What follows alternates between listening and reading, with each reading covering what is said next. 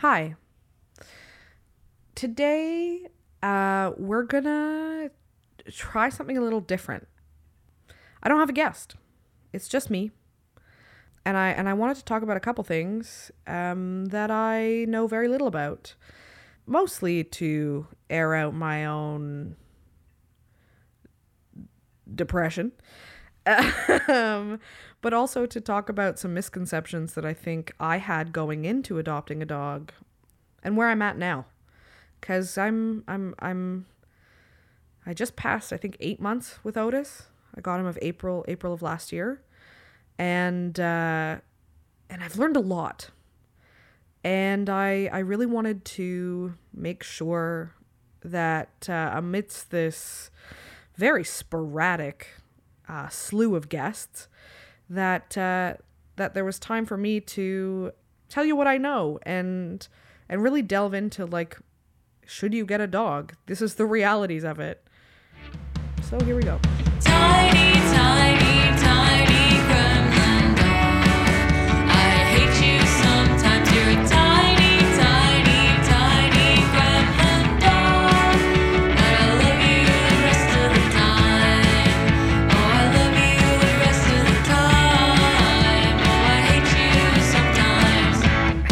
start somewhere around last year and sort of tell you how I came how I came to be sitting with Otis in my bed on a very snowy Wednesday uh contemplating his existence and my own. Um I had a very difficult year last year. Um for a lot of reasons. But I was living with uh, Deanna, who was the uh, first guest on this show, and uh, I I am clinically depressed, clinically anxious, and uh, was recently diagnosed with attention deficit hyperactive disorder. Some of you may know that as ADHD. And but uh, uh, you know, uh, maybe December of last year, probably about a year ago, I uh, I did not believe that any of those things were true. I don't think in my heart. I was just like futzing around in the middle of um in the middle of quarantine, feeling kind of like garbage, not knowing what to do, and I met Gruber. And Gruber was a Vizsla mix. We've talked about him quite a bit on on this show um, because he was very fundamental in my understanding of how dogs worked. I have never lived with a dog in my life. I had one guinea pig growing up. Her name was Hortensia. Then we found out she was a boy, and my parents decided um, not to change her name, um, but instead call her Horty. Um, sorry, call him Horty. So we had a guinea pig named Horty, if you want to take that in. And uh, it was a really weird time because I was incompetent because I was seven at taking care of a guinea pig or another living creature. And so I guess I got it into my head that I would never be able to care for another living creature ever. Um, and that would just be my legacy of killing plants and avoiding animals. Fine. Uh, then, uh, about a year, a year after I was seven, no, no, no, no. Then, after uh, I grew up quite a bit, um, I didn't, I didn't ever, again, like my, I grew up in a Greek family, so I don't know if you know much about being culturally Greek, but uh, uh, it's sort of widely regarded that you hate animals. Like I don't know, not hate them, just not um not have them in your home. Like it's a very it's a very Greek thing to feel like a dog or a cat or whatever would make a house really really dirty. Um which makes sense. And you know, my grandmother used to bleach every surface of our house regularly. And like in my big fat Greek wedding, when he puts Windex on everything, that was my grandmother except with bleach. And her house is immaculate so when I was you know, when I was growing up with my grandparents, they they both grew up because they're immigrants. They grew up on farms, like with animals. My grandfather had his best friend, which was a cow named Astero, which means star, and she had a, a a patch of black on her forehead that looked like a star, like in the shape of a star, and they were best friends. My grandmother had this goat that she loved very much, and she tells this story of the goat chasing her, trying to eat her um her apron, and she climbed a tree and the goat couldn't get to it. But she loved she loved that goat a lot. And so between the two of them like animals were such a big part of their upbringing. Um, my grandmother never told us that she'd had a dog growing up but she did. Uh, on the other side of my family my dad he grew up with a dog as well. I think her name was lady golden retriever. And so you know animals were around for all of my family's upbringing but for me we we never you know, it was just never a thing and it wasn't discussed. And I loved, I loved animals. Uh, I wanted to be, as every child does, a veterinarian. Um, and then I sort of gave that up. Um, and then I wanted a cat for a while, but I was so deadly allergic that it was just so brutal. And, and, like I would like allergic in the way that my entire face would puff up like in a like a cartoon and I'd sneeze and like I'd get itchy eyes and it was just awful. So, you know, that was never in the cards. I think I was allergic to my guinea pig too. Anyway, uh, then my sister was born uh, a year. Uh, that's what I was saying. A year after Hortensia, Horty, uh, which was a name for Matilda, by the way. Um, Hortensia. I don't know why that was so important to me, that book, uh, but there you go. Hortensia, Horty. And a year after that, my sister was born. So I was about six or seven when we got Hortensia. It was a she was a birthday gift. He was a birthday gift. My guinea pig. And then my sister was born a year later, so the guinea pig went off to greener pastures. Um, not put down, just regifted. And uh, that guinea pig had a severe hair loss problem, um, which I now, knowing more, uh, realize was probably stress. He was also enormous. Like he, we got him, he was tiny, like guinea pig sized, and then he just grew longer and longer and more like feral looking. And anyway, Horty probably had a better life uh, post the Pappas Kemp's household. But then my sister was born, and once my sister was born, she was the animal of our house because she was a baby, and that's hard. And you know, our neighbor had a cat uh, named Geo, who was the neighborhood cat, really black cat, grew big green eyes, and he was around all the time. Yeah, I, I always wanted, I always felt like I wanted, you know, a dog. But I eventually convinced myself that I was too busy and that my family, you know, it was just going to be hard and picking up poo was gross and whatever else. Then I met Deanna. Well, we had known each other. We've known each other since we were both 14 or 15. But anyway, we, we met and we became close and fast friends and, and um, we were in a band together and and she's obsessed with dogs. Like I love dogs. She's obsessed with them. And so you kind of have to like dogs to be her friend. And I felt very neutral at that point in my life on most animals. But then I met her dog, Juno, um, and I realized that there had been dogs in my life for a while. I just had never understood them. One of our close friends, Sabrina, got a dog. His name is Rebel. Um, he was great. I, and I still, I was like, I just don't get it. Like, I was always a little frightened of them. And then I started just viewing dogs as, you know, the good boys that they were. And I think the internet had a lot had a lot to do with that. It's a horrible thing to say, hey? Good boys that they were. But it's true. Like I, I sort of softened to them and uh, softened enough that in the height of depression, uh, Deanna was like, let's foster. We had a couple friends who'd fostered through different places and and so we did and, and we met Gruber. And that was it's very funny that I the timing was that way because the day that we uh, that Gruber came into our home, uh, I had gotten a phone call that morning that had told me that I was uh, I was diagnosed with uh, PCOS, which is polycystic ovarian syndrome, and also endometriosis, which is another uterine disease, um, and that both of those rendered me practically infertile. And I grew up being very like I was I was known as the mom of the group. That was my whole thing. And I think part of that is being like a, a, bigger woman. I think part of that is being, you know, very maternal anyway, and just like being very open. But I I was the mom of the group.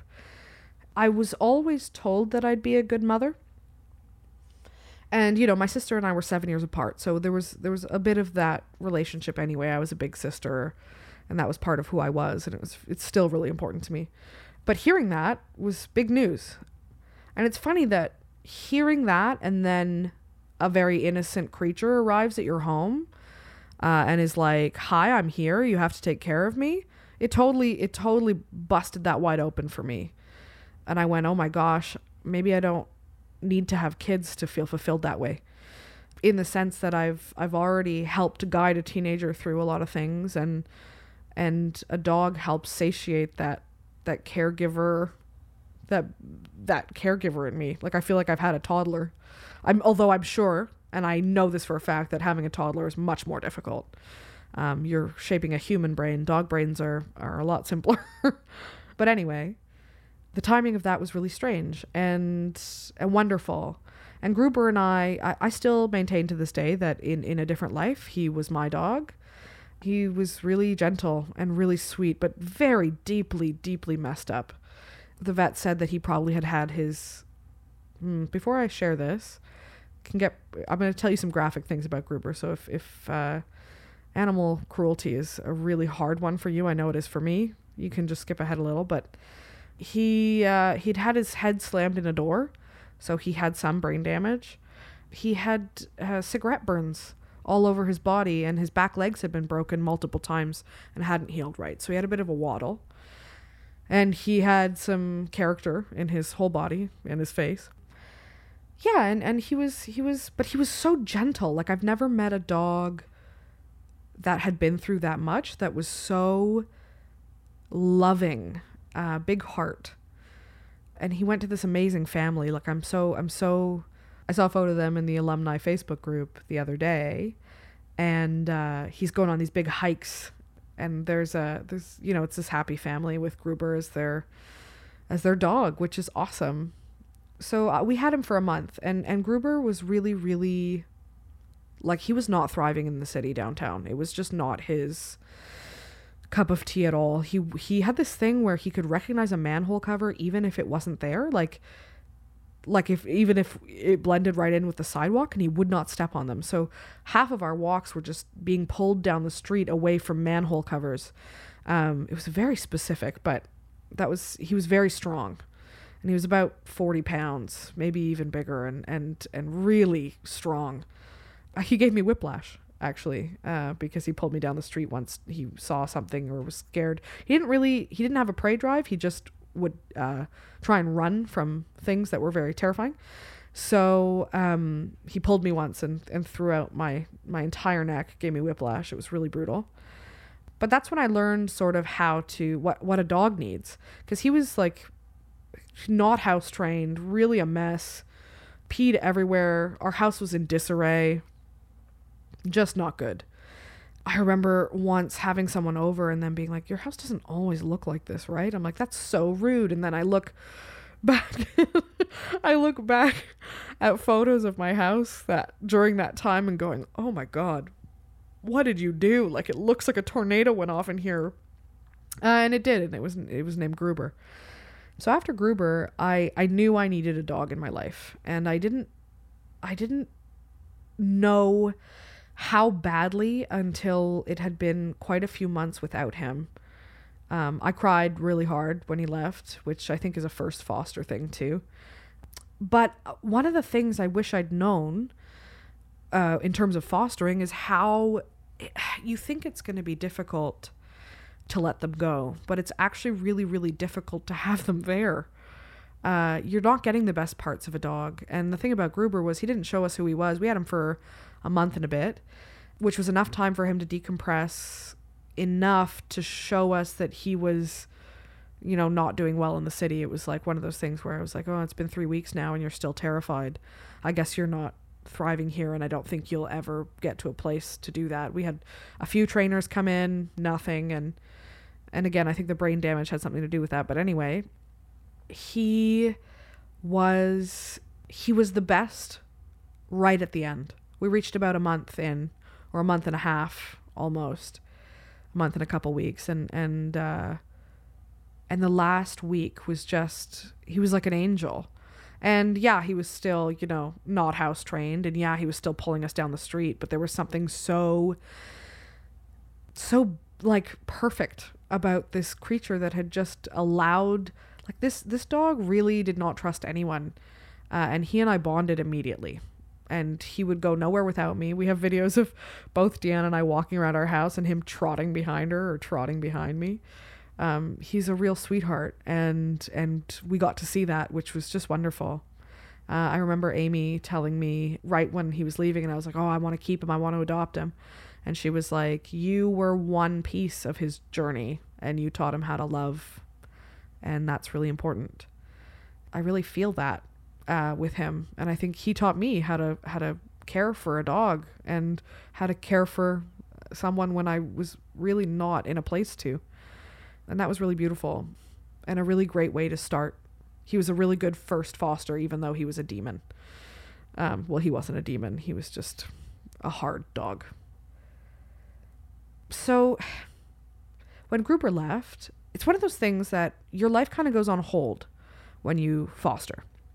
It's different with your own dog because you know you make sacrifices and you're making sacrifices to fit somebody into your life so it's a little different but with a with a foster, you really are giving up your life for the period of time that you have them. Some dogs stay for a few weeks. Some dogs stay for a few months. I know someone who's been fostering um, a dog for the last eight months or something like that. It just sometimes happens that way. Like a dog won't get adopted um, for whatever reason. But I I put my life on hold, which meant I put all those emotions on hold. Sort of put a plug in all the, the things that I was going through. I was speaking to uh, someone at a at an event recently, and there's this like very very specific feeling being a foster where you you bring the dog and all the dog stuff to the parents of this dog or whoever's taking on this foster next. And when you come back you are suddenly faced with your house and your house is in chaos and all the things that you didn't give a crap about because you know it's all about the dog and you're focused on the dog and you're making sure that the dog's okay like like broken table legs or chewed mattresses or anything like you don't really notice or it happens and you just sort of patch it up and move on because you're on to the next thing because you're dealing with a, a very scared animal all all those things are suddenly very blatant to you And that's I think how I felt. Deanna and I went to Shoppers after we um, gave Gruber to his new foster home, and they were a little bit farther out of the city, and that really helped him.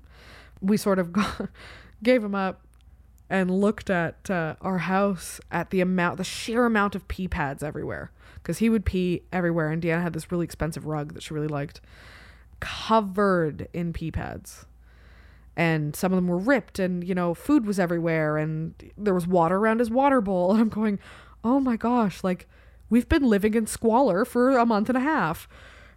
And uh, that's just sort of how it goes.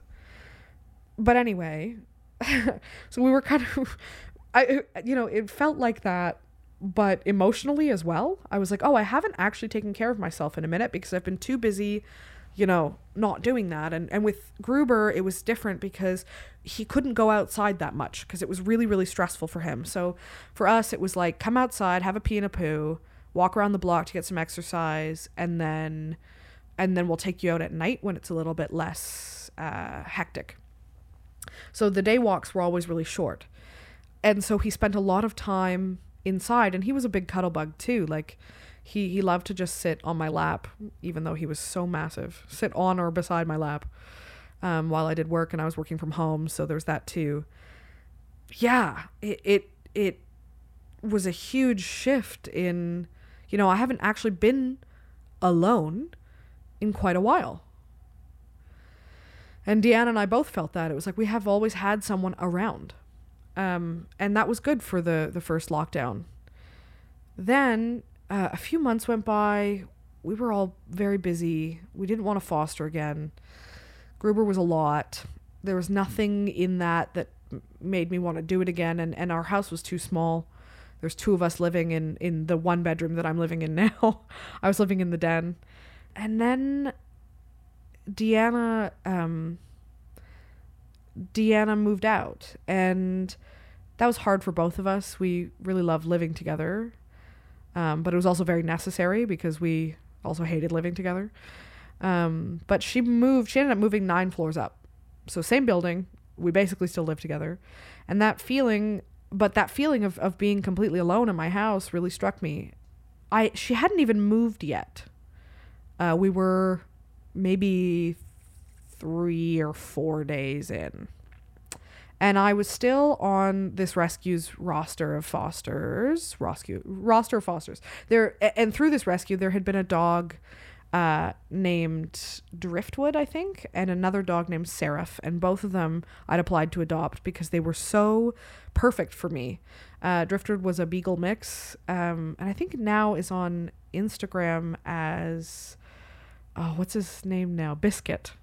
Uh, the the user is our dog Biscuit, um, and this couple adopted him, and he's fantastic as well. Very specific kind of dog. Um, but everything I read about him was just lovely. And Seraph was a rat terrier, a little spotted rat terrier, also just fantastic. And and so these these two dogs, I'd I'd put my put my hat into the ring. I didn't really expect much. I wasn't ready to adopt at all. And the, the, the conversations that we kept having, Deanna and I especially, were, were like, you've only you've only met one dog, you know, you've only had one dog in your life, and that was Gruber, and not all dogs are Gruber. And I kept going, yeah, yeah, um, which uh, I should have listened probably, but also am happy I didn't. And both things can be true. um, but, you know, a lot of the things she said that I didn't understand then that I do understand now are about sacrifice. You know, um, a lot of the discussion with Otis was okay, so what are you going to do when things open up again? Who's going to look after Otis? What are you going to do? You know, this is the financial situation. Are you sure you're ready to do this? Can you even take care of yourself? The answer was I don't know, I don't know, and definitely not. But then I met Otis, and I, I mean, I think I've already told the story of me and him in the car on our way home. But when I when I got his picture, uh, he looked like a demon. I thought he was super ugly, and I did not want to meet him. The photo they sent me is uh, was of him just like barking so loud in the photo. I don't know how you can tell a dog is barking, but you can. And just like attacking attacking the cage at the shelter. I was like, oh. Um, but I had asked for a small dog uh, who was low energy. Ha. And I'd never envisioned myself in any particular like with any particular dog other than a Boston Terrier, and that was what I kind of I was I was looking at breeders, which I it's one of those things where I, I understand why people go to breeders and I and I and if they're ethical, I think that is definitely on the table. But I think rescue, like there's something so uh, special about getting a rescue dog. And and the first thing I said on all of my adoption applications, on all of you know everything I've ever said is give me a dog with a little bit of a personality, and and I'll be set. And I wanted a dog that was low energy with a personality, and I got Otis, and uh, and it was right. It, like it was just like a miracle kind of happened, and I think I was open to it. I was ready, but then I met him, and I was like, oh, oh, it's you. It's my dog. Like Alana says, I quote her on that all the time. Oh, it's you. And that's that was that. You know it's a very visceral feeling. And I, i've been you know i've been asking everybody this question when you know everyone says when you know you know. But uh, what they don't tell you is you know and then you immediately are like no. Like like i i got him i put in the adoption application. There were people interested uh, from day one a bunch of people had been uh, uh, approved to adopt generally um, and they had seen photos of Otis on on uh, on what is now the Tiny Gremlin Instagram account, and had been like, "Oh, is he available to adopt? I'd love to adopt him. You know, what's he like?" His separation anxiety was off the charts, but also I don't think I helped because, and I I continue not to, and that's a whole other thing that I'll I'll probably is for another episode. But with Otis, I just I, fell in love with him and I didn't know what to do and you know, everyone was like, do not adopt this dog. You can't afford it. And I was like, no, I, I have to. I'm going to, and I have to, and I'll figure it out. And uh, I did. And then immediately, it was literally like I signed the adoption papers and I cried for maybe two hours afterwards, like inconsolable. It was just this huge relief. Maybe it was because of what I had been through. Maybe it was, I don't, I don't know. But there's something so, and I, I'm getting emotional thinking about it, but there's something so wonderful about having someone in your life who just loves you. And there's no caveat, there's no uh, like addendum, there's no, there's nothing. It's just love. It's completely unconditional. Um, I mean, maybe the condition of like, please feed your dog and, and, but even still, like they, they just love. And when that, when I understood that and when I, I had him in my house that first night, he, the rescue had given me a, a crate that was broken. It was tied together with elastics, which just goes to show you how um, underfunded dog rescues are and how little supplies they have. So donate. But um, had a, had a, had a crate tied together with elastics, and he hated being in there. He would throw himself up against the crate. He really wanted to be near me, but I would put him in it because I was dedicated to crate training. And uh, and the night after I adopted him, it was very quiet. And that was very unusual because he would usually throw himself against the crate until he vomited. And that night it was very quiet. And I woke up and I'd realized that he had escaped, like Houdini, from the crate, but had nestled in next to me on the bed um, and had fallen asleep there. And I kind of went, oh, this is, uh, this is it now. This is, uh, this is my life. And he hasn't left since. Clearly, he's sitting right next to me as I record this on my bed right now and he's asleep. And yeah, some things were sacrificed. Like I, I can't go out drinking every night. Not that I really did before, but I can't. I just like I have to get home and I have to feed the dog. I have to take the dog for a walk. It's changed the way I view relationships with people and with partners. It's a piece of my life now, having a dog. I, I am a dog person now. I am a person with a dog. Although I, I guess I am more than just a person with a dog because I am also a host of a dog podcast. So I think I took it a step further. But, you know, you really feel inadequate for the first little while. Um, they don't tell you that, you know, when you have a child, there's a lot of hormones going on, and postpartum depression is very chemical and very real. But the feelings of inadequacy that come with having a new child, I never understood before in the same way. Like it, I, I understood that it was difficult, but I didn't understand it in my guts. And then within the first like two weeks, I guess what I'm trying to say is if having a dog and feeling like you're fucking up all the time, if that is a fraction of what having a human child is like, then I I, have so much like I'm in awe of new parents. I'm in awe of them because this feeling, that feeling of of just I'm gonna fuck this up. This dog's gonna be fucked up forever, was so real, so visceral. That fades. You know, you get lazy, you get um, comfortable, and so does the dog. You get into patterns, but it's worth it. And it's hard to start, but it, it, does get easier and better and, and beautiful and terrible. And you lose so many important things to you. And uh, and I mean that by objects. I, I no longer have a sentimental, I no longer hold sentimental value to objects because they will be destroyed. Not by Otis, but I, I learned that the second time I fostered a puppy, St. Bernard puppy. Everything was destroyed. Yeah. Otis um, was special, is special uh, to me. And to see the way that I adapted to this new part of me that I'd never understood or fully recognized was really huge um, and really helpful. So, I guess all this to say, getting a dog is not easy. It is not an easy choice. But you can really trust your gut on a lot of things. And this is one of the biggest things. It it, it immeasurably changed my life.